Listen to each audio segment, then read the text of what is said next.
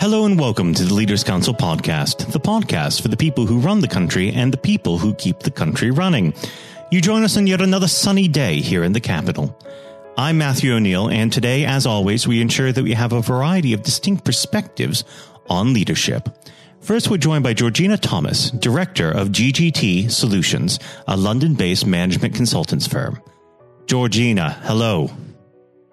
Hello, Matthew. Thank you for coming on the program today. Uh, we might as well dive straight in. What does the word leader mean to you? So, the word, word leader means to me someone who is able to be a visionary, someone who is able to persuade people and, and really care for people to, um, you know, to show empathy, to be able to build, and more so to be a real um, artist in their belief of their own mission and what they want to achieve in their own lives. And how would you describe your personal leadership style? So I would say my personal leadership style. I, I often think that I was maybe born to be a leader. I don't. I, have I've learned things along the way. I've, you know, researched and um, been on lots and lots of training. But I, I, I would actually say my own personal leadership style is one of being very holistic and really understanding the core of who I am to engage and encourage people to also believe in really my missions and values, both in business and within life and, and family. How do you go about motivating the people that work for you? I I think I am a very, very good encourager. I like to encourage people. I like to um, take time to to to listen and to also learn from them. I I like to incentivize and um, really try and get the best out of everybody to be and feel part of the team that we're creating and building, but to also really understand my my message in terms of being a business person. And when it comes to your leadership style, if we go back to the very beginning of your career, um, when you were first starting out in your working life, uh, were there any particular individuals or circumstances that really uh, shaped the way that you lead today? Yes, um, d- definitely, definitely. Um, I um, have worked in some of the, you know, many, many years ago. I started off my career in um, uh, equities and also venture capital. And um, the experience I had there, it, it, it, was from what I believe were very great leaders. They were they were considerate, they were kind, they made every single member of that very small team. This is talking back in the early late 80s, early 90s. They they treated us with respect and as individuals. And um, they encouraged us. They encouraged us to be who we were, to bring our personalities to the table, and to shape and develop. And I know certainly I have taken a lot of that away with me when I started my own business, and have um, learned from those those types of people around me in terms of the communication and the respect that I show individuals. And um, I think that's what's really shaped me as a leader, that I am able to encourage teams and also retain teams. I, I very rarely lose a, an employee or a self employed freelancer. Um, over the years, I, I, still work with many of the people that I um, started my, my business with. Now, every day there are new people entering the workforce, uh, the younger generation looking to start uh, start their working lives. What's your advice uh, to those uh, individuals? In terms of people starting off, in, I, I would say my advice for them would be to really know yourself, to understand your personality, to understand your skills, to learn from those that have done it before you, to take advantage of the the incentives and the um, education that is readily available to to the young people in, in this country. That would be my my real advice um, to to really know themselves very well. Now, of course, uh, a big part of leadership is uh, dealing with people. And of course, people aren't perfect, they're not infallible. How do you deal with conflict within the workplace? Again, I think conflict within the workplace is very much about having an empathetic approach. So it's it's looking at uh, uh, uh, not just one aspect of the conflict, but what possibly is the cause of the conflict. So really drilling down on on the on the team or on the individual, and really trying to find out the cause of what what is what is the issue, what is the problem, and then um, really trying to get people to focus on not necessarily on the problem, but what is the solution in terms of finding the common purpose to meet to meet whatever objective has been set, whether it be for a team or on a personal level. So it's very much for me about developing very good communication styles that we can look down into the, the cause of conflict and then deal with it with a very solution focused way of thinking. Now, if I was to ask you the, uh, who the greatest leader, living or dead, is or was, who would that be? For me, it would probably be well, of, two people that just come to mind. It would probably be Oprah Winfrey or Barack Obama, and partly because of the changes they have been able to make um, for for people of color. You know, I'm actually a woman of color, and um, just being able to to look up and draw inspiration and know everything is possible. It, it, it, it, might be difficult and it might be hard, but actually looking at these two people, you believe. My belief is everything is possible and nothing should stop you. Not your background, not your education, not your experience in life, but these are things that should should shape you. Um, and and I believe these two people that immediately come to mind have have proven that. Um, not just to me, but I think the world over that they are um, exceptional, influential leaders. And how can their leadership style be applied to business?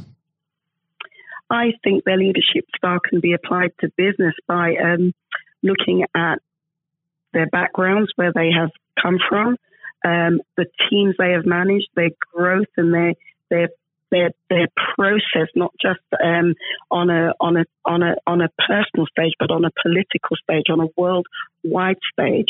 And I think we can um, really draw in terms of how they've communicated to the to to the people and how they have um, embraced um, em- embraced their mission for people. And I think if I look at that and I follow their lead, I, I try and embrace that not just in my business life, but also in my personal life in terms of having a, a stage where people understand my mission. And I'm hoping my mission is a good mission that can be followed forward and spread to people other than just myself and my business partners and my family. But it is a message that I'm giving um, for for others to hear. Now, unfortunately, our time together is very quickly drawing to its close. But before I let you go, what does next 12 months have in store for GGT Solutions? Well, I think the next 12 months has in store for us um, growth in business. I think it has in store um, opportunities uh, that will open both personally and um, on, on a business level. And I think um, it involves a lot of hard work and a lot of vision and, and also a lot of belief and not being afraid sometimes to say no. And as a leader, not being uncomfortable to say no, not right now. Um, so yeah, I think there's just a lot of um, a lot of growth going on and, and, and a very exciting year ahead. Well, Georgina, it's been an absolute pleasure discussing leadership with you, and I very much look forward to speaking with you again on the show at some time in the future. Georgina, thank you. Thank you, Matthew. That was Georgina Thomas, Director of GGT Solutions. And now, if you haven't heard it before, is Jonathan White's exclusive interview with Sir Geoff Hurst. Uh, we're now joined, uh, though, by former England footballer and still the only man to score a hat trick in a World Cup final. Sir Geoff Hurst, uh, thank you very much for coming on today. Uh, You're welcome. You're welcome. Good afternoon. Uh, and perhaps I should uh, start and get it over and done with. I know you must be bored with it, and uh, you've probably been asked a thousand times. But when you got out for a duck playing for Essex, Uh, Geoff, what was going through your head at the time? well, of course, that's not one of the most asked questions I get.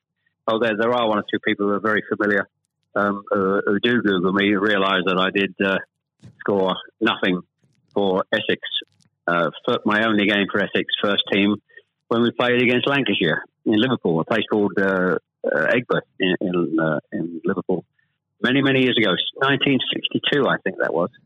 So I didn't. Um, yes, I, I, didn't really feel it at the time. It was lucky to be playing. I guess had one or two injuries, um, but the problem that I had was was really messing about between the two sports. That was very detrimental to me uh, over that period of hmm. time, mm. being stuck between the two sports.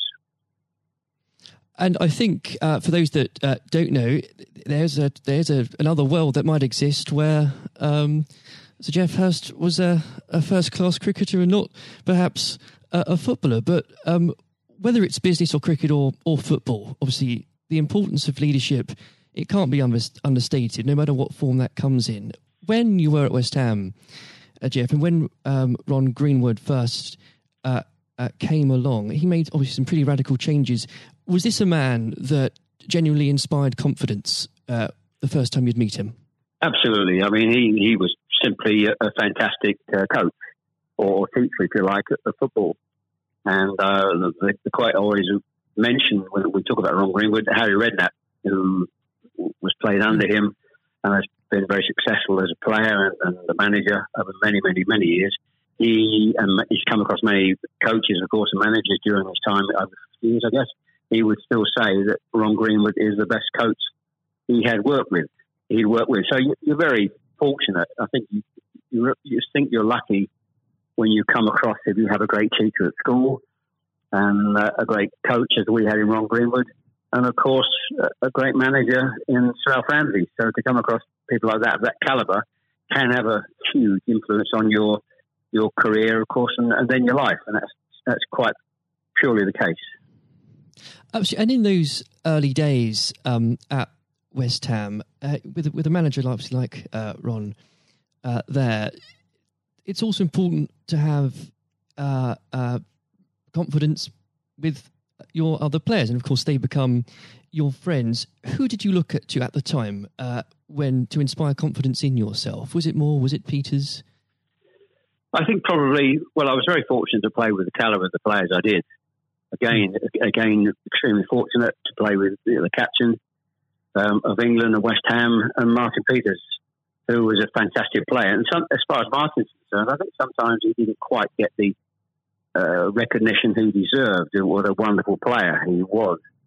In terms of inspiring confidence, I always probably say that the biggest influence uh, for me, I guess, would be the captain Bob Moore. Although he was only uh, about eight months older than me. He graduated through the system probably three or four years earlier. He played for England in 62, four years before the final when I played. And so he, he was more, looked upon him more as a senior player, if you like, not as a, a guy with the same age group as me. And I looked at how he, how he uh, trained, how he acted, how he behaved, and how he played. And so he, he would say, I would also say he was a big influence on me. One thing I would say about leadership, uh, what I do, I do understand clearly in all walks of life, leadership is at the top is absolutely vital for a, a for a business, football team, in any walk of life to be successful. And it's quite evident. I was in the motor trade for a long time as well, selling car warranties to car dealerships. And you could almost tell when you walked into the business, uh, in a, many of the car dealerships, you could almost tell from the moment you walked in by initial reaction, people came and welcomed you that the business was well run or conversely not well run at all. And so I understand the, the, the value and quality of leadership. And that's why I'm very fortunate to be involved in my career in those early days with two two great leaders in, in Ron Greenwood and, and Alf Ramsey. Absolutely. And um, uh, since you've already uh, brought him up, uh, Geoff, I think it'd be remiss not to go a little bit further with that. But obviously, uh, after uh, at West Ham, your uh, playing came to the attention of Sir Ramsey. Now, there's a man I'm sure when you walked into a room, you knew who was um, in charge. When it came to managing that England team, what was his style like, Geoff? Well, one thing, the first thing I say about Alf Ramsey, he's probably over my life the most powerful influence who had on me um, as a person. Um, mm. Naturally, it happens to an extent because he's got your whole career in his hand. Whether he picks you for England or he doesn't pick you, it can have a, a great impact on your your career and, of course, your life. But yep. in that era, I was involved for six or seven years. He, it was quite clear who was the boss. He was quite very, very strict. Probably at a time, it maybe overly strict, but at the time you probably wouldn't get necessarily get away with it in, in today's football because it's changed dramatically in how you deal with with players then and players now. But he was the most powerful man I came across, and very few people. And he, he was quite ruthless in getting people out who didn't want to be who didn't want to be part of a group, part of a team. It is important that if you've got a group of people, and that's in any walk of life, they're all singing off the same hymn sheet, and you don't have anybody that's griping or moaning about the system. And if you've got people like that in your organisation, one thing I have learned, and I've taken on my life, and my family, you've got somebody in the group that doesn't want to be part of it, you, you get them out. And Alf, I think, was was quite ruthless of that in his, staff. And I think that's one thing, I, one of the most serious things I think I've learnt over a long period of time. And is there, do you think, uh, a, a, specific moment? I'm sure there's probably dozens, but is there a specific moment, Geoff, you could uh, perhaps pick right now that did show those uh, qualities in uh, Sir Alf so uh, sharply? Yes, I think for, for me, certainly, um, I think there are instances of players who you thought would, would be in the team or certainly in the squad, and surprising they were not. There was no necessary reason for it, but looking mm. back, I do think perhaps they were people that Alf didn't think wanted to be part of a group. Um, so that that's that's for me. In terms of my personal view, I think that it looked prior to the um, World Cup that I was going to be playing um, in it. Only a few games before I was I was playing, and I played with Jimmy Greaves in the game against Yugoslavia only a couple of months before the final. And it looked at that stage as if I was going to be be playing in, in the team. But uh, in a couple of friendly games, more friendly games before the final in Poland and uh, uh, Norway, I think, in Denmark, mm. I didn't. I played two of the four games, and I probably didn't quite replicate my my form that I'd been showing at West Ham and in the early couple of games for England. And he he left me out in the first game of, of the World Cup against uh, Uruguay. He started off with Jimmy Greaves and Roger Hunt. So I, hmm. I, had an impact of thinking I at that stage I, like I was going to play, and didn't start because of just a lack of form. I didn't play quite well enough to justify my position, and somewhat fortuitously, I only got back in the team because of a, a nasty gash to shin um, on Jimmy Greaves' leg. And I think what you've said there, uh, Geoff, actually does sum that up really well. And more than that, whilst it's important to have that someone in charge with those qualities, it's almost useless if there isn't a strong and unified team behind them. And there really must have been moments, if maybe there weren't, but uh, let us know in that 66 competition, the prolonged pressure on all of you, you know, the weight of a nation, did it get to you? Oh, not for me personally, no. I, I think, and I don't, uh, not for me, not for a second. I think mm. I was just happy to be you know, be involved in the squad initially. Um, not at all. I didn't. You're not aware of the magnitude of the occasion, really. Looking back out, mm. so I never really felt. People talk about pressure a lot, and it's there, and people players talk about people talk about it in life. I didn't really feel necessarily feel any great pressure pressure during the time I was there. And what is also important to say about Alf Ramsey, the people he, he left behind that, that were left in the squad after he'd moved one or two players out, the squad were uh, a, a, bunch of very hard nosed, professional, uh, top quality people. And that was again the leadership that Al showed. He, he got people in together that were very, very strong personally. Um, uh, and I think that was part of the success we had. We were very, I always describe our, our group as hard nosed professionals. Uh, we have some great players, but overall, they were great, hard nosed professional players. um, and great quality people who we've kept in contact with, you know, over the years.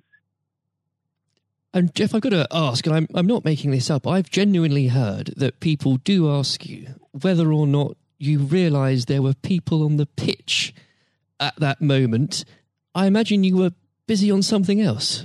Well, I, I did some theatre shows last year. They've gone fairly well, and we're going to do a series of uh, theatre shows, in fact, starting this week over the next uh, two or three months. And uh, at the end of the theatre shows, we have about 20 minutes where we uh, uh, allow the people in the audience to ask questions. And the, there's, I won't mention both, they're too long to talk about both questions. Um, one, the other one's a really stupid one. It's too long for me to tell you. It's absolutely ridiculous. but the, the, the other ridiculous question I get asked did I realise there were people on the pitch? And of course, I jokingly say, yes, I was just about to, to shoot to score the goal. And I looked round, put my foot on the ball, and looked round for a little while and said, oh dear, there are six or seven people running on the pitch. so that's, uh, I've had been asked that once at one of the theatre shows. so I joke, make a joke about that and saying, yes, I put my foot in the ball and waited to just have a, have a glance around, you know. Maybe it does prove there are things that, such as stupid questions, really. Um, oh, yeah, there, are, there certainly are. I've got another one which I won't bore you into. It's too long to tell you. Uh, I was in a Jersey or Channel Line, Jersey or Guernsey, uh, two or three mm. years ago, and most stupid, irrelevant questions that absolutely nothing to do with football whatsoever, which uh, was absolutely. But I can use that now because it, it is quite funny. well, maybe another time then. But we. Um, uh, well, you want me? I, I can tell you if you want. You want? You got time? I can tell, I tell you if you want. Jeff, go on, go. I think I, it would be silly if I said no at this point. Okay, so I was uh, doing a, a, at a dinner in, in the Channel Lines, three or four hundred people, black tie dinner, uh, guest of honor. Mm. On this occasion, I was speaking for about twenty minutes, then allowing uh, questions from the audience at the end of the evening. And there was usual football questions, and then all of a sudden, I had a, somebody at the back who who asked a question. I didn't quite hear what he said. He didn't have the microphone with him. So I said, I didn't hear what he said. Can you please give mm. this chap the microphone so I can hear clearly what he said? So the chap had the mic and he said, When a turtle loses its shell, is it naked or is it homeless? Right.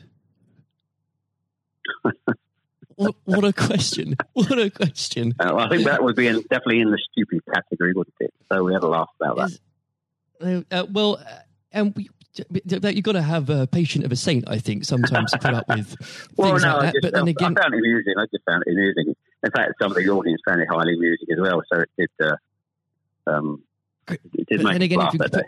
if you can put up with my questions, you can probably put up with uh, anything. Um, but there, there, would have become a point, though, um, Geoff. I think um, you, you, were a young man when this happened when you must have realized that people, teammates, began looking at you for leadership.